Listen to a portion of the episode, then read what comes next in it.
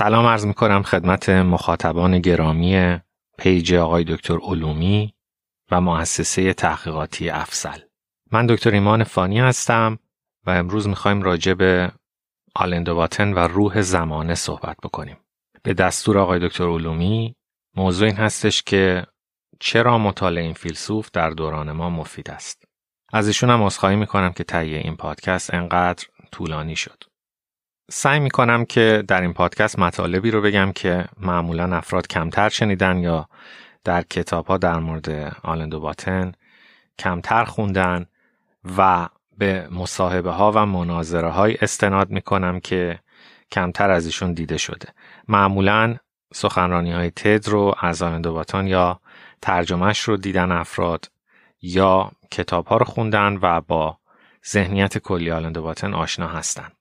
فیلسوف سوئیسی که در انگلستان بزرگ شده و در ایران به نام آلندو باتن شناخته میشه. تاریخ و فلسفه خونده و پیش از اینکه دکترا بگیره تصمیم گرفته که فلسفه رو به زندگی روزمره مردم بیاره.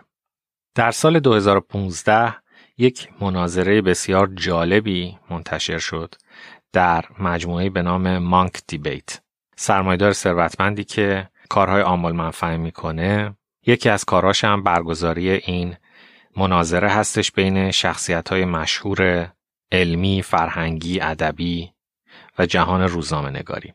در این مناظره که در سال 2015 برگزار شد، سوال اینه آیا بهترین روزهای بشر در پیش روه یا گذشته؟ یعنی در حقیقت اون چیزی که به مناظره گذاشته شد اینه که آیا به آینده بشر خوشبین هستید یا بدبین؟ از سمت اونهایی که خوشبین هستن ستیون پینکر شرکت می‌کنه که دانشمند علوم شناختی cognitive science و زبانشناسه و همتیمیش و یارش مت ریدلی هستش. نویسنده بسیار مشهور و عضو مجلس اعیان انگلستان که کار روزنامه نگاری هم انجام میده. از سمت اونهایی که با آینده بشر بدبینن و شک دارن که بهترین روزهای زندگی بشر در پیش رو باشه یکی مالکوم گلدول شرکت می‌کنه نویسنده مشهور و روزنامه‌نگار کانادایی و یکی هم فیلسوف مورد نظر ما آلندو باتن یا اونجوری که تلفظ نامش در انگلیسی و سوئیسی گفته میشه آلندو باتون سه هزار نفر در این مناظره حضور دارن که پیش از مناظره هفتاد درصد اینها با گزاره مناظره موافقن. یعنی میگن آره بهترین روزهای زندگی بشر در پیش رو هست و 27 درصد میگن خیر. 91 درصد میگن که حاضرن نظرشون رو عوض کنن وقتی که به این مناظره گوش بدن و 9 درصد میگن نه ما تصمیممون رو گرفتیم. از سمت اونایی که خوشبین هستن استیو پینکر در ابتدای مناظره یک آمار مفصلی رو ارائه میده اینکه در طول قرون گذشته امید به زندگی بشر بالا رفته و از سی سال به 70 سال رسیده آبله و تاون ریشهکن شده سرخجه و سرخک و سل و مالاریا همه در حال نابودی هستند فقر مطلق از دو سوم جمعیت بشری رسیده به فقط ده درصد. جنگ ها کم شده جرم و جنایت کم شده. دانش زیاد شده اندکس دموکراسی و آزادی بالا رفته برابری خیلی زیاد شده. حقوق بشر خیلی بهتر شده خشونت علیه زنان پایین اومده. اقلیت های جنسی آزادتر هستن نجات پرستی کم شده و غیره. همتیمیش و یارش متریدلی استدلالی که داره باز چیزی در همین مایا هست. اینکه در طول قرون اخیر آب و هوا خاک مرتب داره بهتر میشه ریت انقراض گونه ها کمتر شده و فناوری ها بالا رفته حتی کشاورزی بهتر شده و ما از زمین های کوچکتری می‌تونیم محصول بیشتری بگیریم و عده زیادی رو سیر بکنیم و این به معنی اینه که زمین های خیلی زیادی رو می‌تونیم اختصاص بدیم به طبیعت. از سمت بدبین ها استدلال مالکوم گلدول این هستش که هرچه که ما پیشرفت کردیم پیچیدگی بیشتر شده و این پیچیدگی یک ریسک ذاتی در درون خودش داره و این ریسک ذاتی مرتب داره بالاتر میره. ممکنه که ما مثلا تعداد بمب اتم رو در سالهای اخیر 80 درصد کم کرده باشیم. اما در صورت پرتاب شدن فقط یکی از این بمب ها و اون اثر دومینوش برای چند بار نابود کردن کره زمین کافیه و مثل این میمونه که یه نفر هفتی رو به سمت شقیقه کسی بگیره و بگه نگران نباش فقط یه دونه گلوله توشه. استدلال آلندو باتن اینه که اولا ما متوجه شدیم که انسان یه موجودیه که کاملا منطقی نیست و کاملا خردورز نیست. بنابراین استدلالای اون گروه مثبت اینه که دانش ما رو نجات میده. آلن دوباتن در مقابلش میگه دانش درمان حماقت نیست و انسان با گرفتن فکت ها و داده ها الزاما عاقل نمیشه و رفتار عاقلانه انجام نمیده. دومیش اینه که میگه شما استدلال می‌کنید که ثروت در جهان بالا رفته و در حقیقت کانتر تسیس آلن دوباتن اینه که فقر با ثروت درمان نمیشه با بالا بردن جی دی پی درمان نمیشه. و اون گرسنگی و احساس نداری درونی انسان رو تسکین نمیده باعث رفتارهای انسانی تر باعث سخاوت و حتی باعث سیری و در حقیقت احساس رضایت فردی هم نمیشه. و سومین محور استدلالش اینه که با وجود اینکه در طی دهه های اخیر جنگ کم شده اما خشونت با پایان جنگ به پایان نمی‌رسه و انسان همچنان خشونت ها رو در خودش داره. این مناظره بسیار داغ میشه و حتی به تنها گوشه کناری زدن طرفین به همدیگه می‌رسه و پریدن در حرف همدیگه و نتیجه کلی که از این مناظره میشه به دست آورد اینه که گروه بدبین ها گروه ملکوم گلدول و آلندو باتن تقریبا میشه گفتش که به طور کامل شکست می‌خورن و گروه اونایی که اعتقاد دارن بر اساس آمارایی که با خودشون آوردن که وضع بشر خیلی بهتر شده و همین نشون میده که در آینده هم بهتر خواهد شد اون گروه پیروز میشن. خب زمان میگذره و میگذره. در آمریکا دونالد ترامپ میاد سر کار و یک تعدادی از آمارهایی که استیو پینکر و مت ریدلی میدن باطل میشه. کدوم قسمت آمارها؟ اینکه index دموکراسی و آزادی بیان زیاد شده.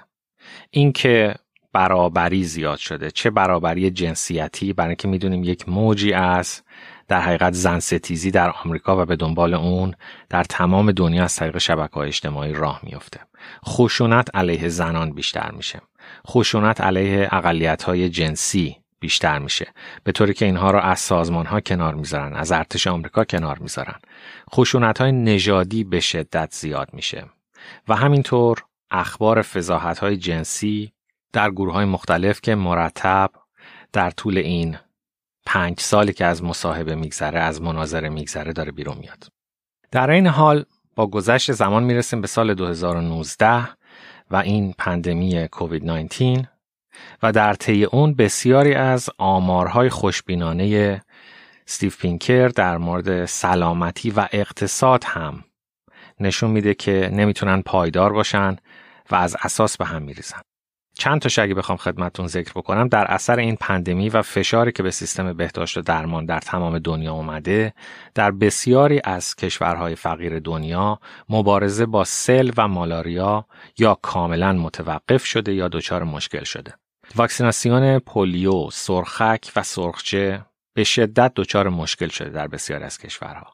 باز در اثر همون تئوری توطعه و افکار افراطی بدبینی به واکسن به شدت حتی قبل از پندمی در زمان دونالد ترامپ بالا رفته بود و این تصور که علم پیروز شده با ظهور گروه هایی که حتی فکر می‌کنن کره زمین مسطح هست و تخت هست اصطلاحا بهشون میگن فلت ارتر ها و انواع اقسام تئوری های توطعه به هم ریخته اون باور و اون اعتقاد به اینکه ما یک پیشرفت خطی خوشبینانه در دانش داریم. ضمن اینکه در همون زمان مناظره هم بسیاری از آمارهایی که ارائه میدن دروغ هست و بی اساس هست. از جمله اینکه rate انقراض گونه ها کم شده. ما می‌دونیم که همین الان در دل یک انقراض وسیع یک انقراض بزرگ یک mass extinction قرار داریم. و بیش از 300 گونه در روز دارن از تنوع حیاتی کره زمین کم میشن. از جمله حشرات و دوزیستان به شدت آسیب دیدن اقیانوس ها به شدت آسیب دیدن و همه اینا ناشی از تغییرات اقلیمی هستش که در اون مناظره ستیو پینکر خیلی کوچیک نشونش میده و میگه که اقتصاددان ها سوار کارن و دارن همه چی درست می‌کنن و ملکوم گلدول به شدت مقابله می‌کنه و همینجور هم آلن دوباتن. در یک جای از این مناظره آلن دوباتن یک حرفی می‌زنه که در حقیقت اصل مشکل رو نشون میده. و اون اینه که میگه ببینید اتفاقا بدبین ها هستند که ذره ذره با مشقت و رنج تاریخ رو پیش می‌برند و پیشرفت رو ایجاد می‌کنند و از اون پیشرفت شاکرن و خوشحالن. و اون خوشبین ها اون پیشرفتگیراها اونایی که به قول ملکوم گلدول پینکریست هستن و سرنوشت رو صورتی و خیلی شاد و شنگول می‌بینن اونا اتفاقا بدترین جنایت ها رو کردن در حق بشر. برای اینکه باعث شدن بشر سپرش رو بندازه احتیاط رو رها بکنه و زحمت واقعی رو دارن بدبین ها و فروتن ها می‌کشن. برای اینکه اولا درک می‌کنن که به قول آلندوباتن ما در انتهای فوقانی نخواهمون یک گردوی خراب داریم. که بهش میگیم مغز. و این مغز منطقی عمل نمی‌کنه به راحتی دچار دگر حراسی میشه به راحتی دچار توحش و خشونت میشه به راحتی دچار افسردگی و غم میشه. و در نهایت نهایت هم این گردوی خراب باید بره زیر خاک. یعنی هر کدوم ما به تنهایی در حقیقت اگه بخوان ازمون بپرسن آیا بهترین روزهای زندگی تو در پیش رو هست؟ جواب اینه که نه مرگ همه چیز رو به پایان خواهد برد. هر کدوم ما باید با یک آخر زمان مینیاتوری کوچولو و شخصی خودمون روبرو بشیم. هر کدوم ما یک آرماگدون در پیش داریم. و در جای دیگه در این مناظره آلندوباته میگه که من در یک صورت می‌تونم خوشبین باشم اما نه برای گونه انسان نه برای هوموسیپینز هوموسیپینز با تمام این مشکلاتی که داره و اون گردوی خرابی که به عنوان مغز در کاسه سر داره و اون مرگی که در پیش رو داره و جز در خیالات و توهمات و فیلم های علمی تخیلی قابل ریشه کن کردن نیست نمیشه گفت که به آیندهش خوش بینیم. و اتفاقا اگر از این نقطه شروع بکنیم اون وقت از چیزای کوچیک زندگی لذت می‌بریم و نوید این وجود داره که به شدت به نکات مثبت حساس باشیم. مثالی که می‌زنه میگه دلیلی داره که آدمای پیر انقدر از گل خوششون میاد. برای اینکه بسیاری از اون چیزهایی که آدمای جوان بدیهی فرض می‌کنن براشون کنار رفته و توهم زدایی وسیعی در طول زندگی شده می‌دونن که نمیشه به آرامش دائمی و ابدی در خانواده مطمئن بود. نمیشه به سلامت جسم تا ابد مطمئن بود. نمیشه به رفاه اقتصادی تا ابد مطمئن بود. پس دم را دریاب کارپ دیم. و یک بدبینی برخواسته از عقل خرد و واقع بینی به جای که ما بیایم آمارهای ناقص دستکاری شده متوهمانه دروغ یا ناکامل رو ملاک قرار بدیم و بگیم که همگی از دم داریم رو به پیشرفت حرکت می‌کنیم به جای این بیایم و اون background اون پس زمینه تیره و تار رو با شجاعت بپذیریم قبول بکنیم و حالا دیگه هر لبخندی هر دست گرم انسانی هر شکوفهی هر بهاری و هر لغمه نونی که به آسودگی خاطر فرو میدیم اون وقت برای ما ارزش پیدا می‌کنه و می‌تونیم مثل یک هنرمند مثل یک فیلسوف واقعی از زندگی لذت ببریم. جناب آقای دکتر علومی من مدتی پیش یه مقاله نوشتم و گفتم که آلندو باتن با وجود اینکه از خیلی جهات در ایران مورد توجهه ولی در اون باور بنیادیش و اون گزاره اصلی که مطرح می‌کنه شاید در ایران خیلی محبوب نشه. و اون هم اینه به این دلیله. آلندو باتن معتقده که یکی از نکات درخشان مذاهب در طول تاریخ اینه که همگی اصل رو بر بدبینی می‌ذارن.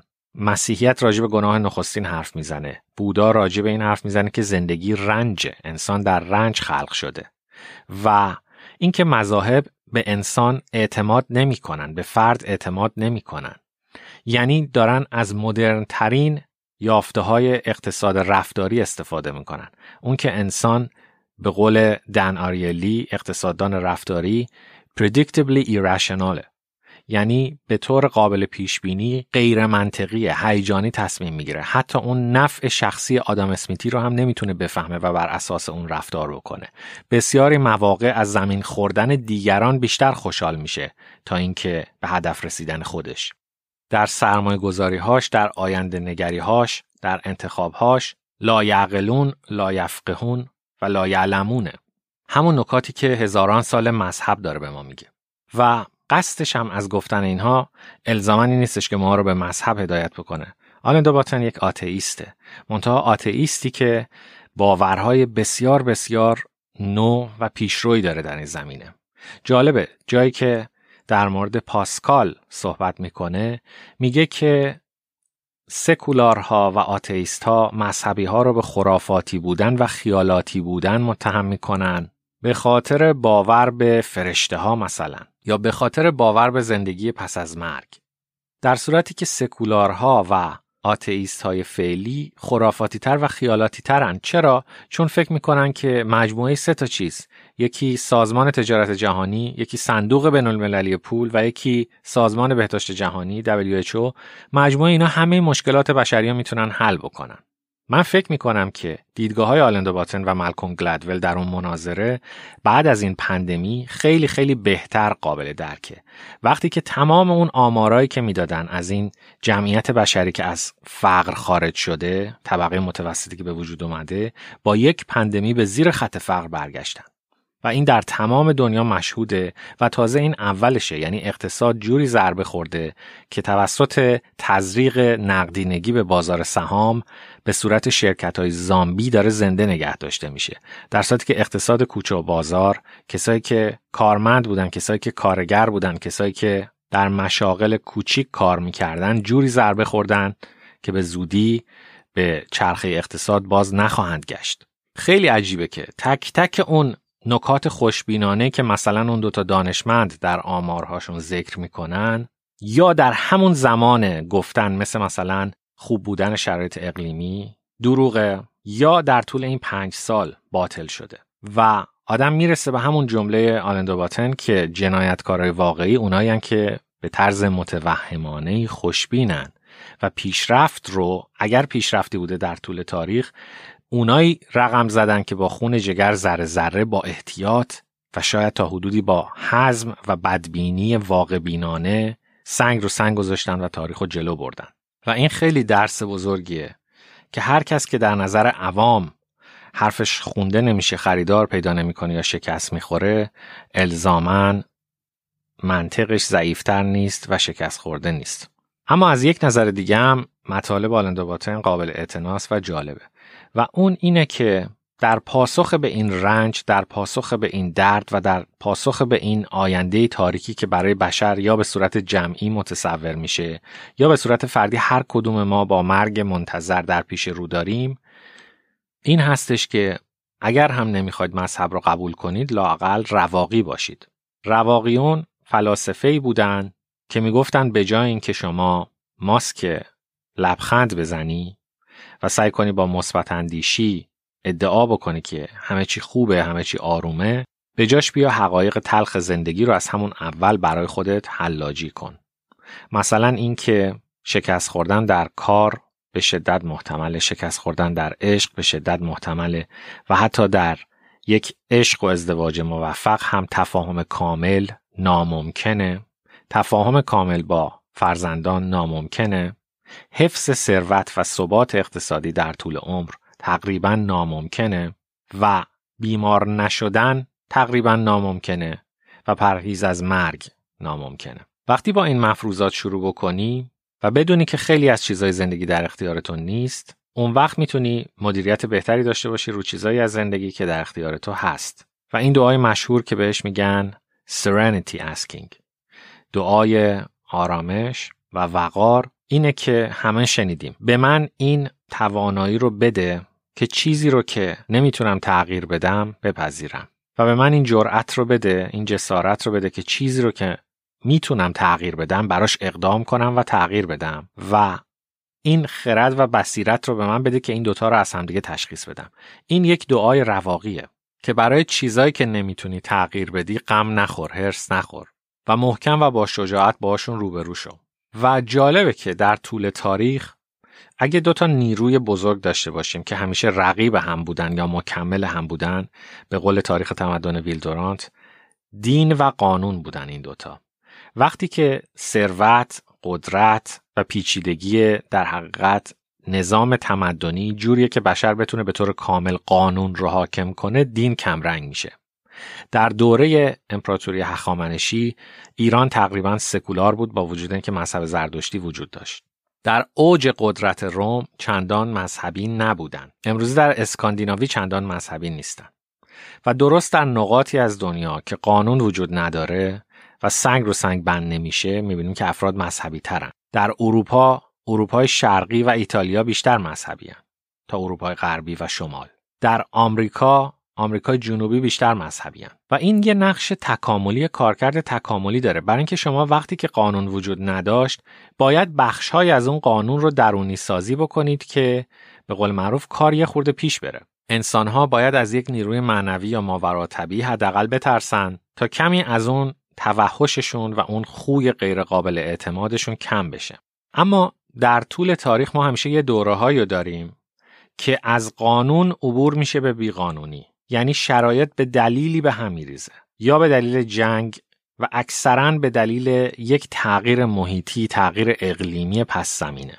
یک پندمی مثلا یک دوره خشکسالی یا یک دوره سیلاب های وحشتناک. معمولا در اون دوره پیش از فاجعه که انسانها ثروت تولید کردن امنیت تولید کردن و قانون حاکم شده و اون تمایلات مذهبی کمرنگ شده یعنی در حقیقت دین نقش خودشو به قانون واگذار کرده معمولا در اون دوره امنیت و ثبات اقلیمی و ثروت قانون حاکم میشه و دین کمرنگ میشه. بعد با بروز یک فاجعه که به صورت نمادین می‌تونیم بهش بگیم طوفان نوح یا یک تغییرات اقلیمی یک خشکسالی یا یک تاون نظم اجتماعی از هم میپاشه انسانها فقیر میشن و دیگه چیزی به نام قانون وجود نداره. اینجا به تدریج افراد تفکرشون آخر زمانی میشه و مذهبی تر و مذهبی تر میشن. در دوره گذار بین قانون و دین ما دوره داریم که افراد تربیت و پرورش اقلانی دارن. یعنی دانشمندن به ذات. از نظر روحیه روحیه دانشورانه دارن. اما در عین حال هم می‌بینن که اون دانش اون قدرت دیگه پاسخگوی شرایط اجتماعی، شرایط تمدنی و شرایط اقلیمی نیست. یعنی خیلی چیزا از دست در میره.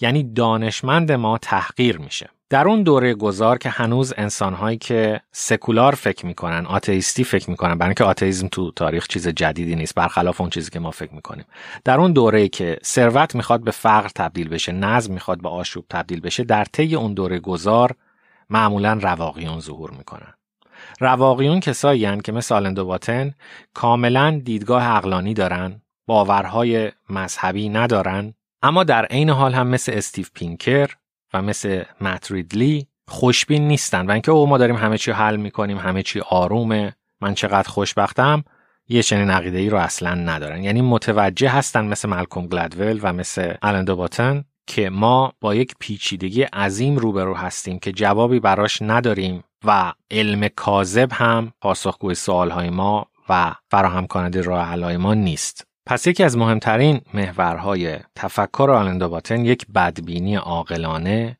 و در ادامه اون و در پاسخ به اون نوعی مسلک رواقیگری هستش. به شدت این موضوع در دنیای ما کارسازه و منطبق با زایتگایست یا روح زمانه. ما در یک دوره گذار هستیم از ثروت کلانی که سرمایداری تولید کرده فناوری ایجاد کرده به بهای نابود کردن زیست بوم به بهای نابود کردن کره زمین مثل هر جاندار دیگه ای که تکثیر میشه و زیست بومش رو نابود می‌کنه. ما در اون دوره گذار هستیم در اون کاسپ هستیم در اون خط و رس هستیم. پندمی ها آتش سوزی ها سیلاب ها خشکسالی ها تنها پیش درآمدی هستند بر اون چیزی که قرار اتفاق بیفته. حداقل با همین وقایع عده زیادی حس کردن که گویا فناوری و دانش سوار کار نیست. ممکنه بتونه پدیده ها رو توضیح بده ولی کنترل کننده پدیده ها نیست. در این دور است که دوباره فلسفه رواقی رو اومده و فلسفه رواقی رواج گرفته و محبوب شده. البته کسایی که با دیدن فیلم های علمی تخیلی و خوندن بعضی کتاب ها فکر می‌کنن که انسان داره خداگونه میشه اصلا متوجه وضعیت نیستن و فکر می‌کنن اینا وقایع تکگیر هست. یا فکر می‌کنن فلان دولت یا فلان کشور این پندمی رو ایجاد کرده. یا فکر می‌کنن که تغییرات اقلیمی به سادگی قابل حل هست و سازمان ملل و نهادها و کشورها در حقیقت سوار کار هستند در صورتی که کسایی که اطلاعات دقیق اقلیمی دارن کسایی که علم این رشته رو می‌شناسن می‌دونن که الان کار به جای رسیده که اقلیم شناس ها به خاطر افسردگی پیش مشاور میرن. و اقلیم شناس ها دارن برای زندگی شخصی خودشون برنامه میچینن.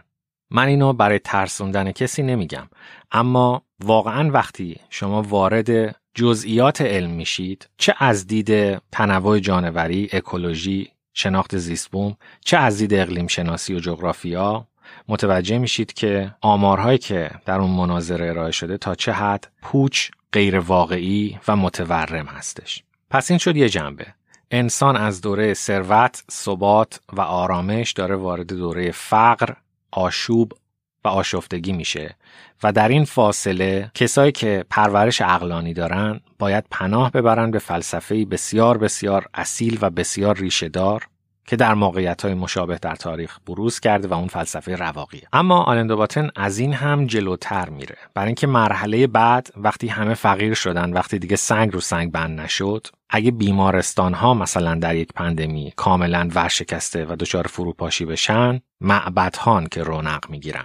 در ابتدای پندمی یه مقاله اتفاقا تو ایران دست به دست میگشت تو فضای اجتماعی که مقایسه کرده بودیم پندمی رو با زلزله لیسبون. چیزی که ولتر در کتاب کاندید راجبش حرف می‌زنه و ادعا کرده بود که این پندمی نشون خواهد داد که همه خرافه ها، همه خیالات ها و همه مذاهب در حقیقت بیپای و اساس هستند و انسان برای نجات خودش باید به دامان علم پناه ببره و علم میاد همه مشکلات حل می‌کنه و این پندمی باعث میشه که نهاد مذهب یک ضربه بسیار محکمی بخوره و علم عزیز بشه. از همون ابتدا من وقتی با خودم فکر می‌کردم به نظرم میومد که مفروضات این مقاله بیشتر برای خوش آمد نویسنده نوشته شده. یعنی با توجه به فضای ایران که یک فضایی هستش که عده زیادی از تحصیل کرده ها شاید احساس ستم مذهبی می‌کنن یک نوع در حقیقت خوشحالی و جشن گرفتن پیش از موعده برای کسایی که دوست دارن مذهب از منبر بیاد پایین.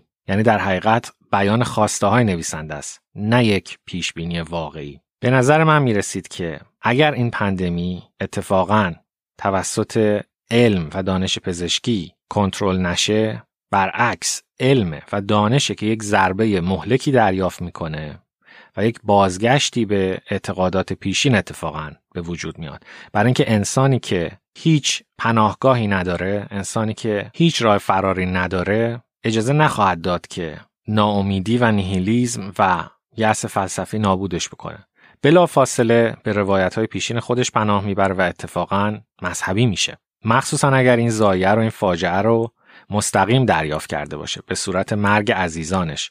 همون چیزی که آلندا باتن میگه که بله ممکنه که علم زیست شناسی و علم فیزیک و اینا خیلی درست باشه.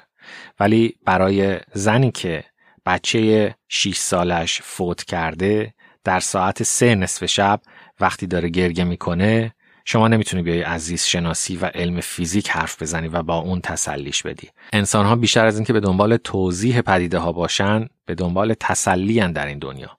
زندگی خیلی خیلی خیلی سختتر و تلختر از اون چیزیه که ما در طول روز حاضریم بهش اعتراف بکنیم.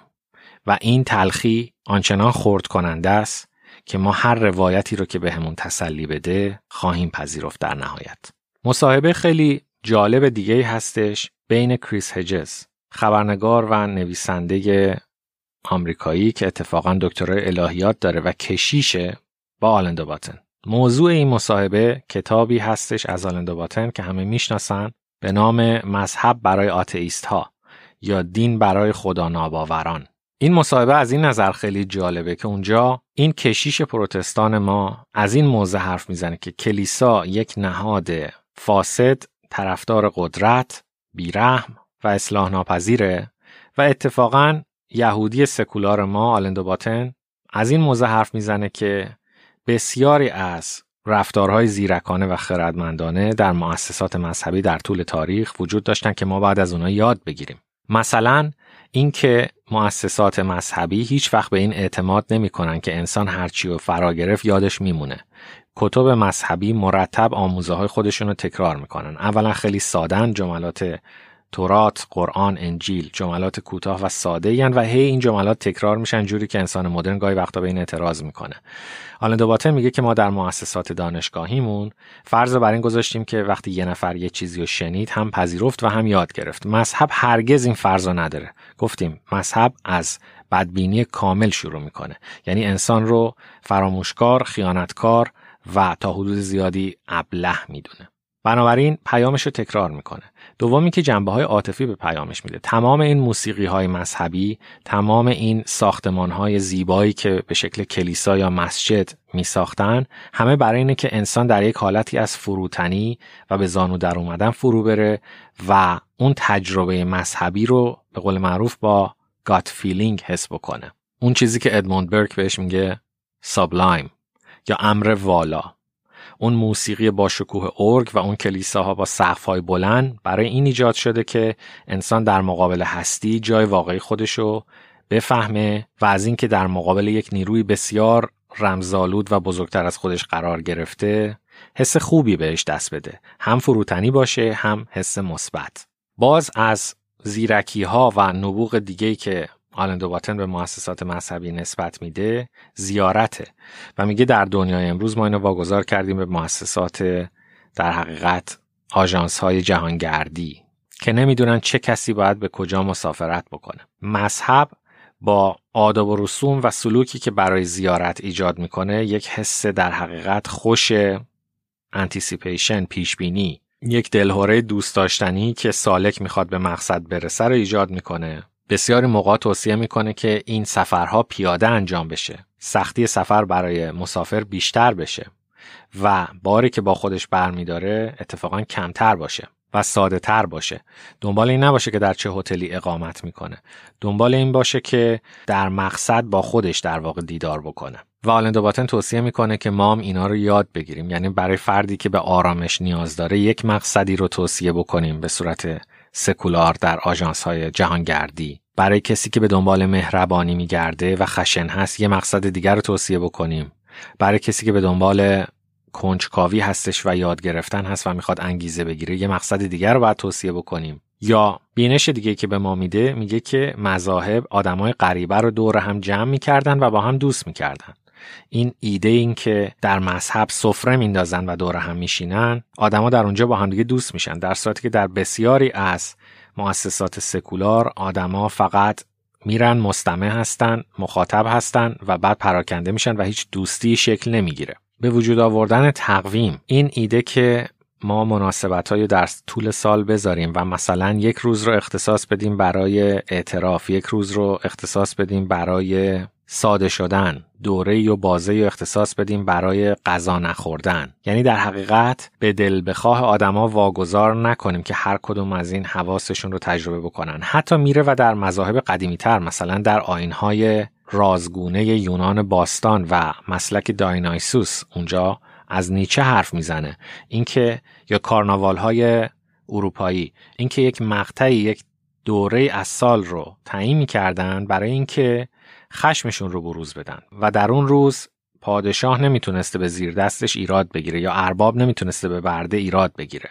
یعنی نظم دادن به قرائز و هوایج انسان که به راحتی نظم پذیر نیستن یکی از زیرکی های مذهب بوده از دید باتن وقتی کریس اجز میگه که خب این نهادها خیلی موقع طرف قدرت رو گرفتن مثلا بسیاری از کلیساها در اروپا در نسل کشی یهودی ها یا سکوت کردن یا حتی سر تایید فرود آوردن آلندواتن میگه که ضمن تایید این موضوع باید در نظر بگیریم که مثلا تمام خشونت هایی که در قرون وسطا ما می‌بینیم اینو همه نباید به کلیسا نسبت بدیم. این یک نوع آناکرونیزم هست یعنی ما از دید زمان حال داریم به اون موقع نگاه می‌کنیم چون تحصیلات تاریخ هم داره دیگه آلند باتن میگه که در جهان فئودالی که همه چیز خشن بود وقتی پدر بچه هاشو میفروخت وقتی که پدر تعیین می‌کرد که پسرش و دخترش با کی باید ازدواج بکنن. وقتی که بردهداری وجود داشت یک نهادی هم کنار وجود داره. شما نباید تمام این رزیلت ها رو به اون نهاد نسبت بدید بلکه باید قبول بکنید که اون نهاد هم با نرم ها و با پیشداوری های فرهنگی و اجتماعی همون زمان همسان و همگون هستش. ممکنه که ما به این شکل نگاه بکنیم که مثلا در ایرلند موارد زیادی از تجاوز به کودکان در کلیسا کشف شد یا در استرالیا. اما اینم فراموش نکنیم که همزمان موارد زیادی از فضاحت جنسی هر روز داره از ارتش آمریکا در میاد یا از ارتش کانادا در میاد یا در هالیوود اون ماجرای هاروی واینشتاین رو داشتیم یا در سیاست اون ماجرای جفری اپشتاین رو داشتیم. بنابراین آلندو باتن میگه که مؤسسات بشری به طور کل شامل مؤسسات مذهبی همه فساد پذیرن و همه حتی ندید میشه گفت که حاوی فسادن. اما این نباید باعث بشه که ما اون زیرکی ها و اون نقاط مثبت مؤسسات رو فراموش بکنیم و هدفمون رو بذاریم در نابود کردن مؤسسات. بلکه بعد مؤسسات رو ایمپروو کنیم یا مؤسسات سکولار از مؤسسات مذهبی اون نکات مثبتشون رو حداقل یاد بگیرن. چه از نظر حیات اجتماعی چه از نظر اهمیت دادن به جنبه عاطفی انسان. گفتیم مثل موسیقی مثل نقاشی مثل هنرها. مثلا پیشنهادی که آلندو باتن به ما میده مشخصا در مورد موزه ها میگه موزه ها مؤسساتی هن که پتانسیل زیادی دارن برای اینکه معلفه هایی رو از مذهب وام بگیرن. چرا ما وقتی میریم موزه هوافضا یا موزه ستاره شناسی یه جوری با ما رفتار می‌کنن که انگار ما می‌خوایم بریم تو ناسا استخدام بشیم. چرا هی اطلاعات و داده به ما میدن راجع به فلان کهکشان یا فلان موشکی که در فلان موقع رفته به فضا و برگشته شاید من دارم میرم به موزه ستاره شناسی که خرد بودن و بیمقدار بودن انسان رو در مقابل این کهکشان حس بکنم. بعد این جنبش رو بولد کرد. حتی پیشنهاد می‌کنه که به جای که ما بیایم مثلا در میدانهای شهر تابلوهای بزرگی هستن که شاخص آمار سهام رو نشون میدن. آلندوباته میگه که ما بیایم به جای این ویدیوهای live تلسکوپ هابل رو که مثلا مخابره میشه به زمین بذاریم. اینکه این کهکشان چقدر وسیعه و ما در مقابلش هیچی نیستیم تا به همون حس امر والا که ادموند برک ازش حرف می‌زنه مثلا برسیم. بنابراین مذهب کم کمش یه دستگاه بسیار پیچیده است از رفتارهای فرهنگی که ریشش شارلاتانیزم نبوده اونجوری که ساده انگارانه در اول قرن بیستم فکر می‌کردن بلکه یک دستگاه تکاملیه که می‌خواد به روایت های انسان نظم و نسق بده و این رنج زندگی رو یه ذره کم بکنه. و خود آلندو باتن هم در حقیقت تا حدود زیادی از این آموزه ها استفاده کرده. از جمله اینکه بسیاری از مطالبش رو مدام در کتابهاش تکرار می‌کنه. همین ویدیوهای کوتاهی که تولید میشه از نظر قالب نه فقط از نظر محتوا روی کردی هستش به همون متون مذهبی. سعی کرده اینا رو ساده بگه سعی کرده اینا رو تکرار کنه. گاهی وقتا مثلا یک مضمون راجع به عشق اینکه عشق رمانتیک الزاما ما رو به خوشبختی نمیرسونه در دهها ویدیو آلندو باتن تکرار میشه. این فکر که ما نباید در مورد کارمون کمالگرا باشیم ده ها بار تکرار میشه. این فکر که بسیاری از صدمات ما در اثر کمبود عشق هستش بارها تکرار میشه. اینها عمدیه. در حقیقت داره از همون استراتژی کتاب مقدس استفاده می‌کنه. و همین جورم باز مثلا فلاسفه که دوست داره یکیشون مونتن هست. آلندو باتن رمان نویس نیست. آلندو باتن اسیست هست یعنی مقاله نویسه. مقاله های کوتاهی که خیلی به سبک سعدی نزدیکه. یعنی یک ضربه واحد به ما می‌زنه و قرار یک تمثیل رو مثلا برای ما بشکافه. مثلا یک ویدیو فقط در مورد اینه که چرا ما نمی‌تونیم در زمان حال باشیم. به دلیل اینکه وجودمون تشکیل شده از میلیون ها نورون و میلیون ها آبشار و واسطه و طوفان شیمیایی. که وقتی که از اون زمان گذشت و رفت ما اونا رو فراموش می‌کنیم و فقط یک قاب تصویر یادمون میمونه. به همین خاطر که ما وقتی کنار دریا هستیم ممکنه سردرد داشته باشیم استراب یا تهوع داشته باشیم و بعد از اینکه اون تمام شد فقط اون منظره ساحل و دریا رو به خاطر میسپاریم و یادمون میره که اون لحظه ما با یک بدنی در اون مکان حاضر بودیم و خودمون رو سرزنش می‌کنیم که چرا در اون لحظه به اندازه کافی لذت نبردیم در صورتی که قابل سرزنش هم واقعا نیست. این دید بخشنده راجب بگیر و نگیرهای جسم انسان و اینکه راجب انسان کمالگران نباشیم در نوشته های آلندوباتن و عقایدش بسیار بارزه. یکی دیگه از جنبه های خیلی مهم تفکر آلندوباتن نقد عشق رمانتیکه. عشق رمانتیک چند تا معلفه داره. یکی اینکه در عشق رمانتیک فکر می‌کنن که اون جاذبه جنسی اولیه یا عشق در یک نگاه خیلی چیز مهمیه و میشه روش تکیه کرد. اما ما از تکامل می‌دونیم که انسان به طور طبیعی علاقمند به کسی که نقایص فیزیکی اون رو جبران کنه. در حقیقت تصویر آینه ایش باشه یا یک پازلی باشه که تکمیلش کنه که این در دنیای مدرن امروز خیلی هم به معنی انتخاب یک زوج خوب نیست. یا از روانکاوی ما به کسانی تمایل داریم که شبیه پدر و مادرمون باشن یا در یک واکنش جبرانی کاملا متضاد اونها باشن که این هم به یک انتخاب عاقلانه و آگاهانه منجر نمیشه. پس می‌بینید که برخلاف اون مفروضات مدرن که به فرد خیلی اهمیت میده انتخاب فرد اتفاقا آلندوباتن عقیده داره که نه انسان اون قدم عاقل نیستش که جفتش رو درست انتخاب کنه و بعد این مفروضه رمانتیک که اگر جاذبه جنسی تموم شد اگر دو نفر دیگه از نظر جنسی بر هم جذاب نیستن یعنی باید همو ترک بکنن که اینم با شواهد تاریخی تایید نمیشه و اتفاقا در یک زندگی مشترک این که دو نفر مثل همون روز اول به هم دیگه علاقه من از نظر جنسی باقی بمونن خیلی عجیبه. و این اصلا مبنای خوبی برای طلاق نیست که ما از نظر جنسی دیگه سرد شدیم. باید روش کار بکنن باید بتونن بهترش بکنن رابطه جنسیشونه ولی نه اینکه فکر بکنن می‌تونه به اون جذابیت رازگونه روز اول مثلا برگرده. و همینجور یک خطای مثلا خیانت. از دید آلند باتن نمی‌تونه مبنای این باشه که همه چی ویران شده و ازدواج تموم شده اتفاقا. این هم یکی از مفروضات رومانتیسیزم اروپا هستش که اگه یه دفعه یه خیانتی اتفاق افتاد به معنی اینه که ختم ازدواج رو باید اعلام بکنیم. در حقیقت آلندو باتن بازگشت به خیلی از المانهای فرهنگ کلاسیک اروپا رو توصیه می‌کنه. مثلا میگه که اینم اشتباهه که دو نفر فکر می‌کنن که باید در بس همه همون جوری که هستن بپذیرن. ما از فلسفه ارسطو و افلاتون می‌دونیم که اتفاقا ازدواج مقدار زیادی آموزش درش هست. یعنی شما باید بخواید که طرف مقابل رو ارتقا بدید و طرف مقابل هم باید بخواد که ارتقا پیدا بکنه. این هیچ اشکالی نداره. اینکه دو نفر همو در بس بپذیرن و اگه مثلا به هم انتقاد کردن به معنی اینه که همو دیگه دوست ندارن اینم از اون مفروضات غلط رومانتیسیزم. در مورد دوستی ها آلندو باتن اعتقاد داره که اون چیزی که بیشتر آدما رو به هم علاقه من می‌کنه و حس اجتماعی بودن و کامیونیتی ایجاد می‌کنه چیزی هستش به نام آسیب پذیری یا vulnerability. یعنی شما در یک جمعی افراد بیشتر دوست دارن از تردیدها، شکستها، قصه های شما بشنون.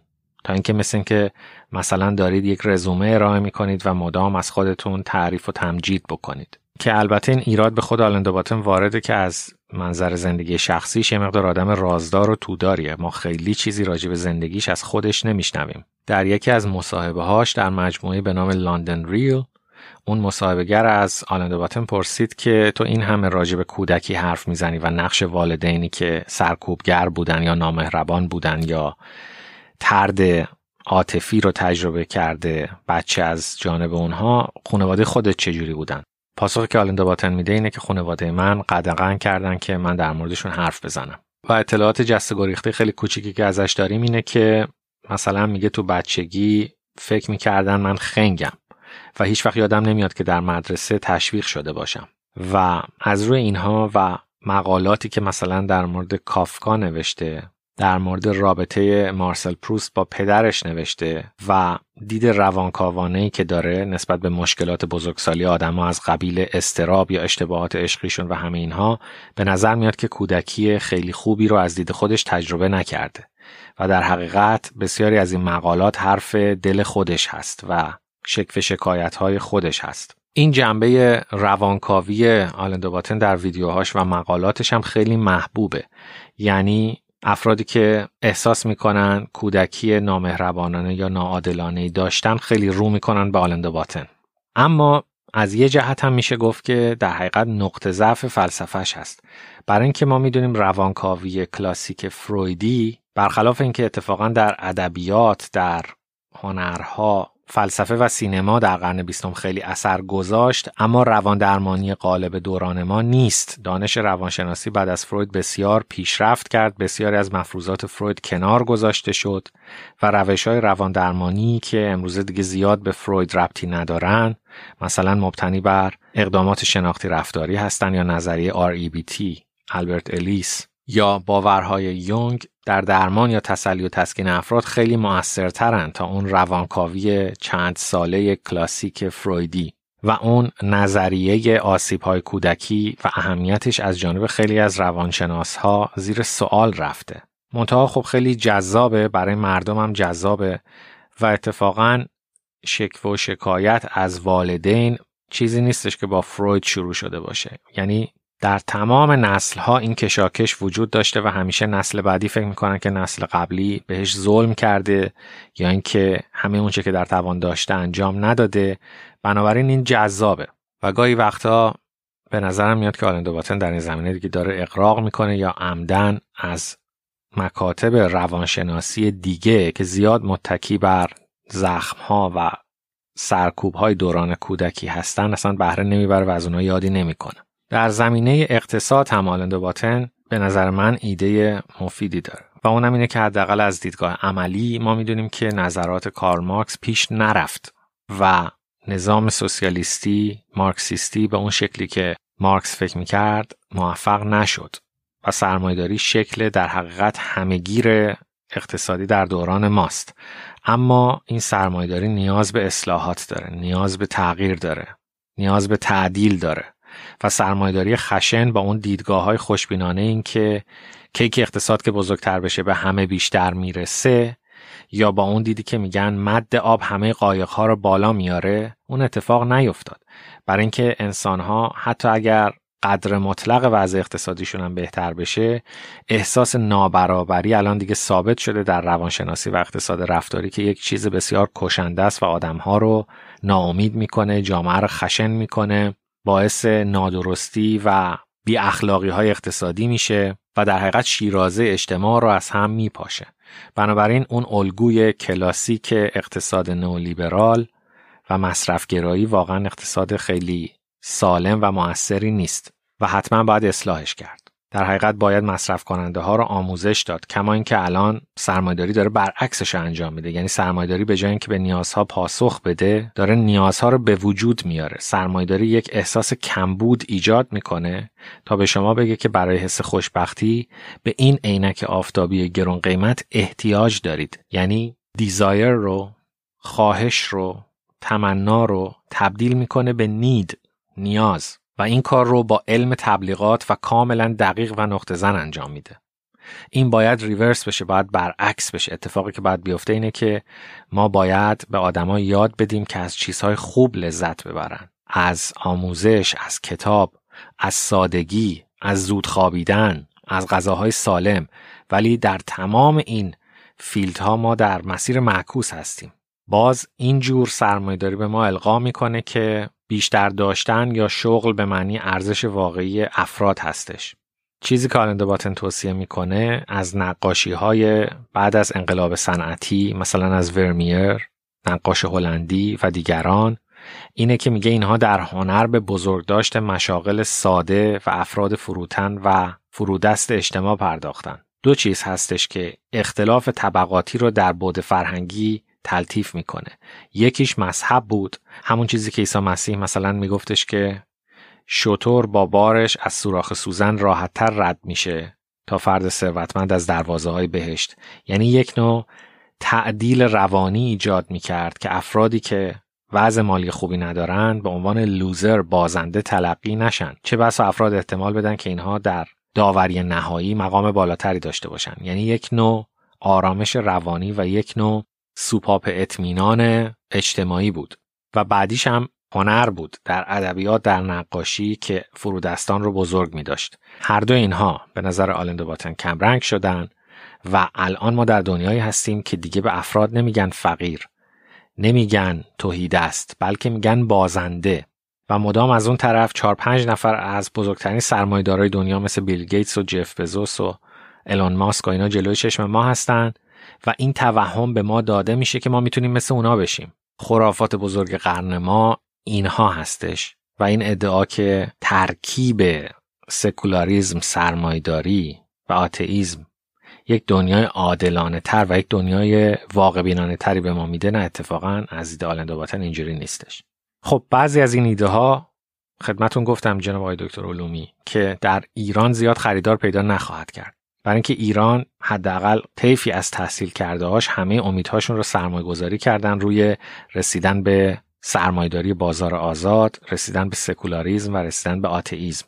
و قانع کردن این طیف در مورد اینکه این در دنیا تجربه شده و الزاما نتیجه خیلی مثبتی هم نداشته خب مشکل در کشور ما. به هر حال هر فلسفه ای باید تابع زمان و مکان باشه و شرایط رو به نسبت زمان و مکان ارتقا بده و بهبود بده. خیلی از معلفه های فلسفه آلندو باتن از دید جهانی با روح زمانه منطبقن. بعضیاشون کمتر مثل تاکید افراطی که روی روانکاوی فرویدی داره که اتفاقا برای مردم دنیا و ایران هم بسیار جذابه ولی با آخرین پیشرفت های روانشناسی و روان درمانی انتباق کامل نداره. حالا بعضی هم ممکنه مخالف باشن. برای اینکه روانکاوی فرویدی از جنسیه که معمولا افراد یک نوع اعتقاد افراطی بهش پیدا می‌کنن و تحمل شنیدن در حقیقت آنتیتزش رو معمولا ندارن. اگه که کاملا در اون مسلک فکری در حقیقت این داکترینیت بشن. پس در یه ارزیابی نهایی آلندو باتن آدمیه که میشه ازش خیلی چیزها یاد گرفت. در جنبه های مختلف صاحب فکر صاحب اندیشه است چه در زمینه فرهنگ و علوم اجتماعی و روانشناسی چه در زمینه هنر، فلسفه و اقتصاد، روابط. اما برای ما نباید تبدیل بشه به یه sensation به یک باور بیش بها داده شده. و آخرین چیزی که ما تو این دنیای بلازده نیاز داریم فرقه آلن دو باتنی است. بعد حرفاشو بشنویم با بقیه حرفا مقایسه بکنیم. اون چیزهاییش که با جامعه ما سازگار دردهای جامعه ماست دردهای فردی ماست ازش استفاده بکنیم. و بقیهش رو هم به عنوان بخشی از تاریخ اندیشه تلقی بکنیم و نه چیزی بیشتر به قول خودش میگه من بدبینی هستم که سعی می‌کنم روز به روز با اندکی خوشبینی جلو برم و به قهقهه درون سنگر اعتقاد دارم. امیدوارم که با این توضیحات سر مخاطبین شما رو درد نیاورده باشم و از اینکه شنیدید و این فرصت رو به من دادید متشکرم.